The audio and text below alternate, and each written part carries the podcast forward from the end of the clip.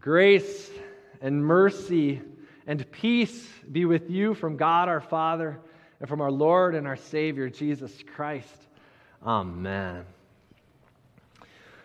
My friends, this has been a tough year for all of us. For a lot of this world, it's been, it's been a tough year. Good thing it's finally over. okay, let me, let me be clear what I mean by that. I, am well aware that the situations of the world are not over. I'm well aware that we're not at December 31st.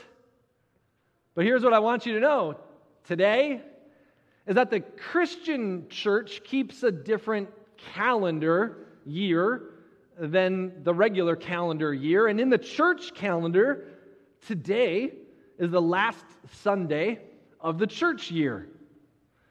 The church year begins with the season of Advent, and that begins next Sunday. So today, I can appropriately say to you, this is the end of the year. it's good to have this one behind us. We're also at the end of our sermon series on the book of Ephesians.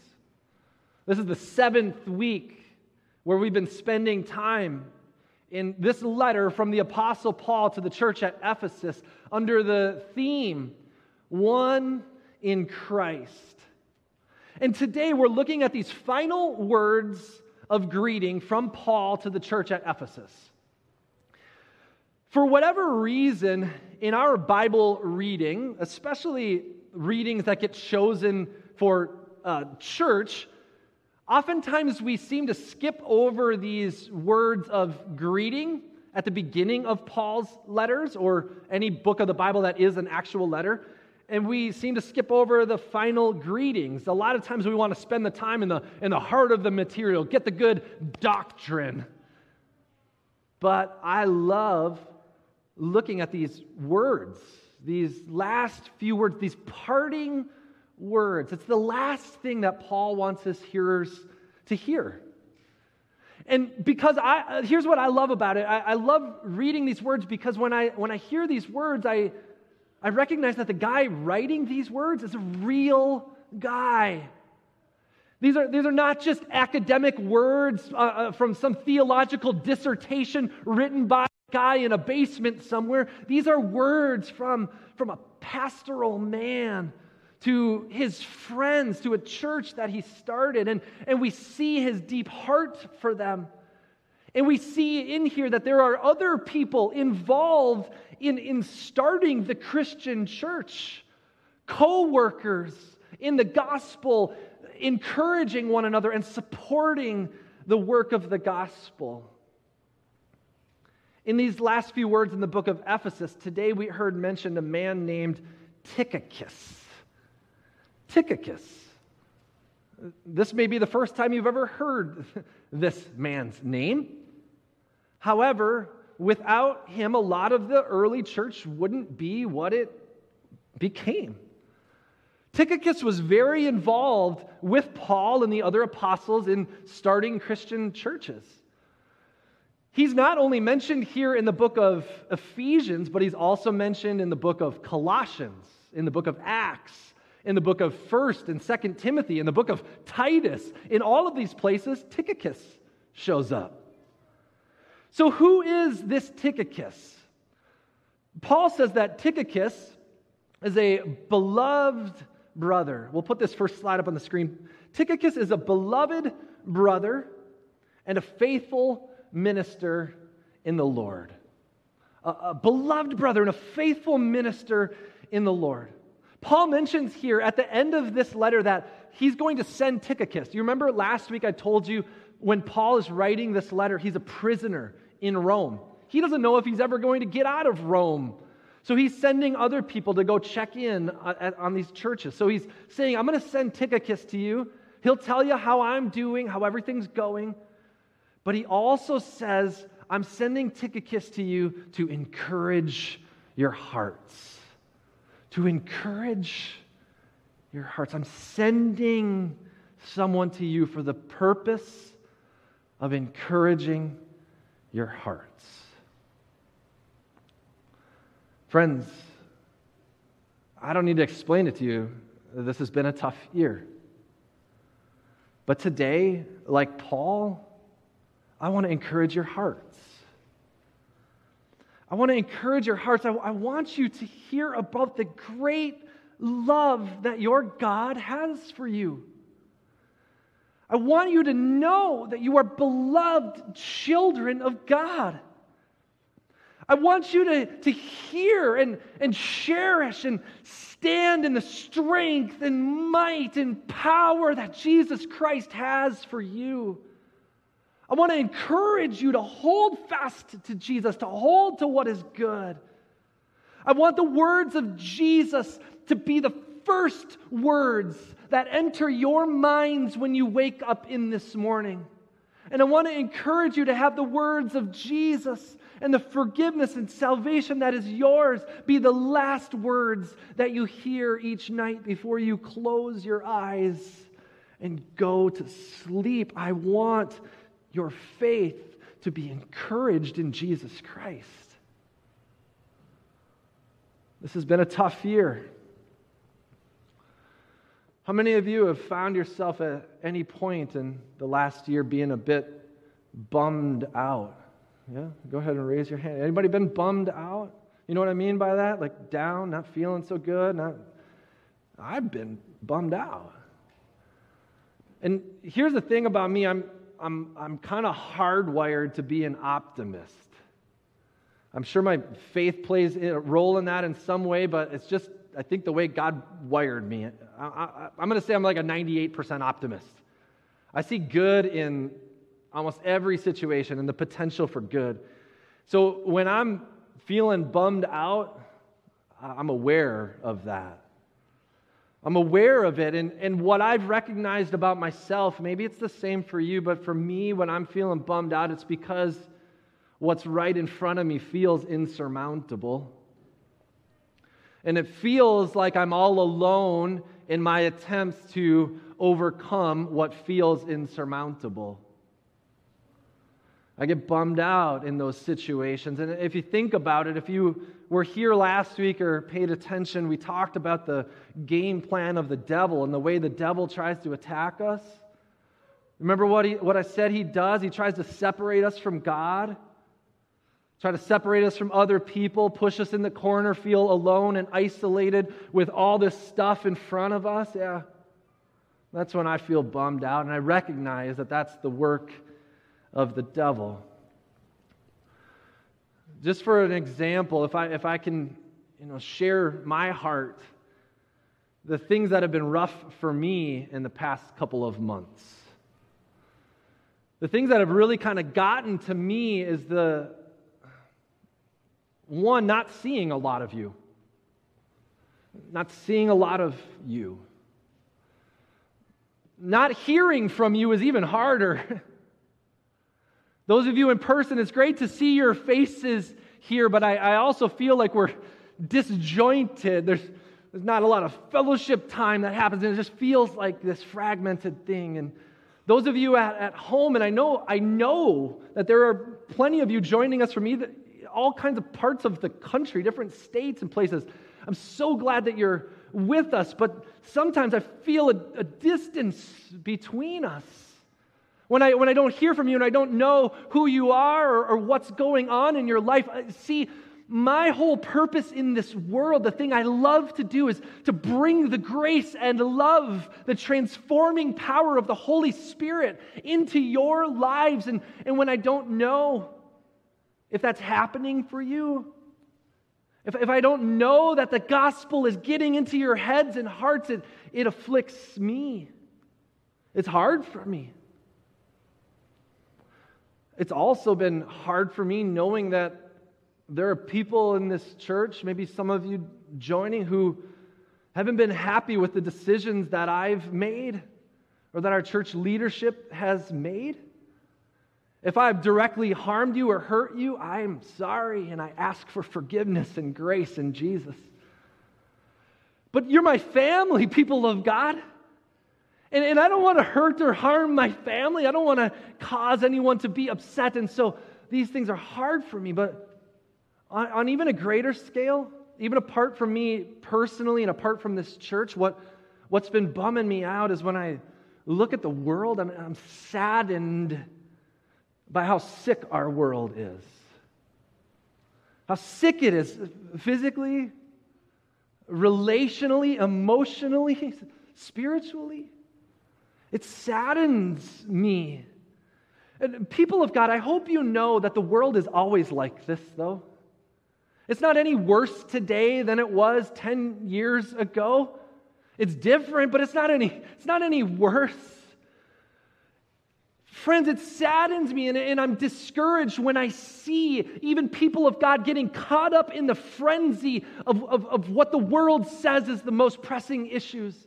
And when you can't see the light of Jesus shining in the midst of it, it saddens me. And it saddens me and it discourages me when I see so many people living discouraged.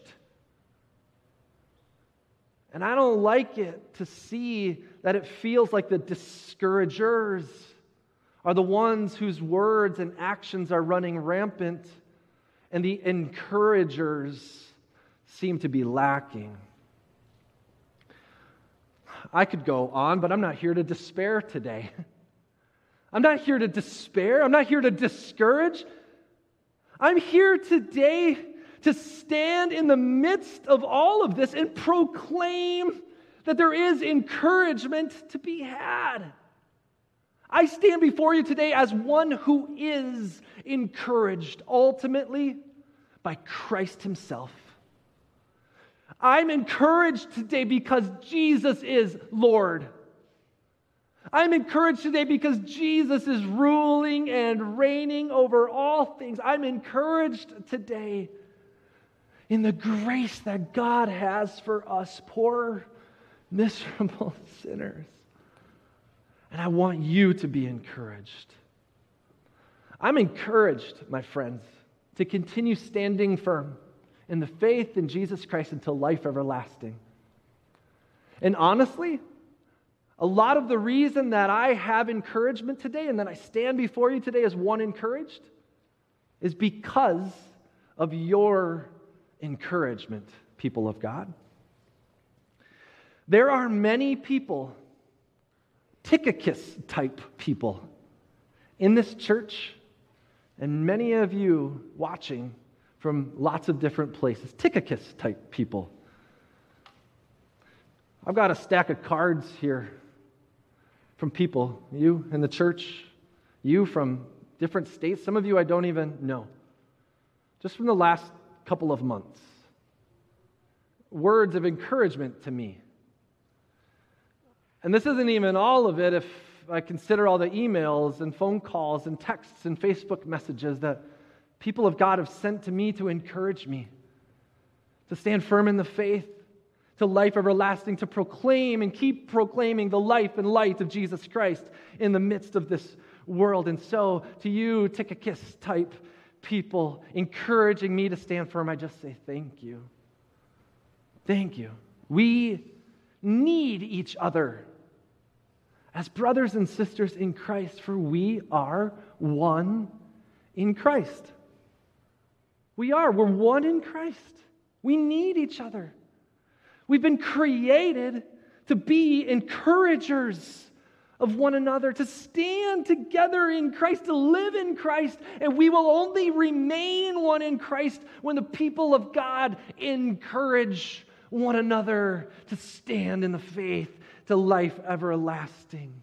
We need the encouragement of one another. And the encouragement that we have as Christian people far surpasses any feeble attempts of encouragement that the world has to offer. For we don't just say to one another, Good job, you got it, keep going, keep your head held high. No, no, no. Our words of encouragement are the words of faith and life eternal that come only through Jesus Christ. I want you to be encouraged today. The Apostle Paul wrote the letter of Ephesians to that church that he started and he loved and he spent time with, and now he's in prison. Just imagine that. Separated from them, not knowing if he'll ever get out of prison. And he writes to them from the depths of his heart words of encouragement that they would stand in the faith.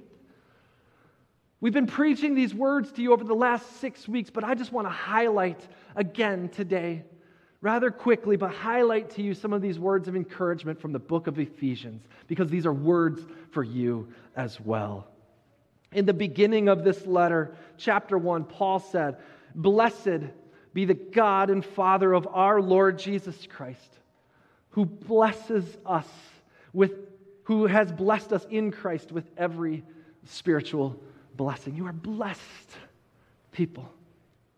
Later on in that chapter, Paul says, In him, in Jesus Christ, we have redemption by his blood. We've been bought and purchased by Jesus Christ. We have forgiveness of our trespasses according to the riches of his grace, which is yours.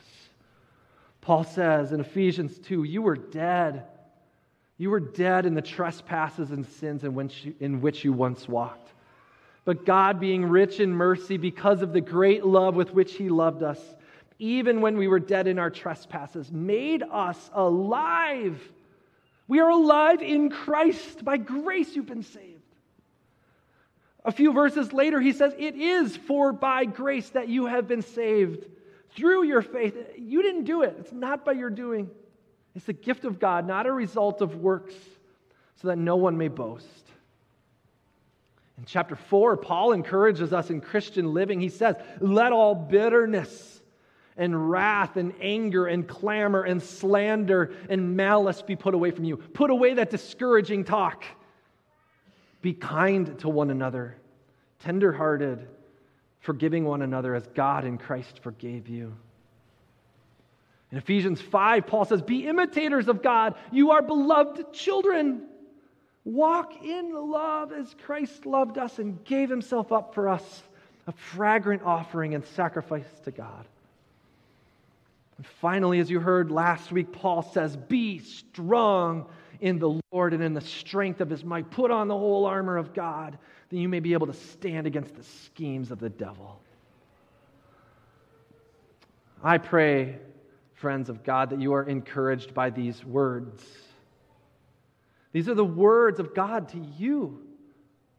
People just like that church in Ephesus, living in a troubled and sick world, receiving the kind of encouragement that we need. And what else do we have except for the Word of God to bring true encouragement to discouraged souls?